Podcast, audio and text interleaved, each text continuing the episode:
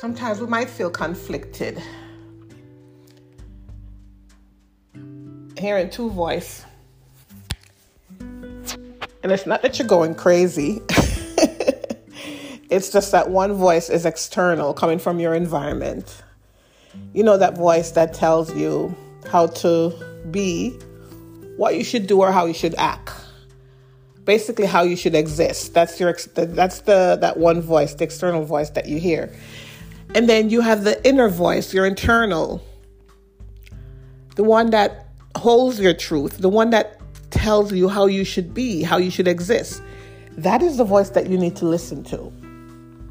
So, because we're hearing these two voices, we get conflicted at times, and it, it, it can be a struggle to live and not knowing your truth or living by your your truth.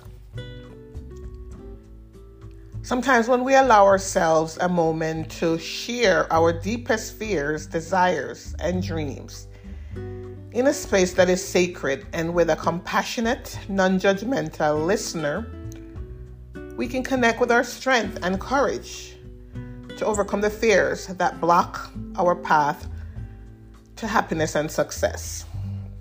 To be able to acknowledge what you are feeling and compartmentalize those feelings, putting them into their rightful place, it does show that you can accept who you are, even the ugly parts. So, you want to know what the greatest love is? It's not loving others or receiving love from others. Mind you, it is still good to receive and to express love. But the greatest love of all is loving yourself.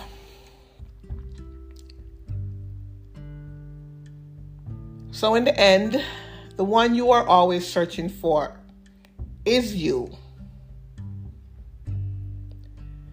Because the freedom that you're searching for,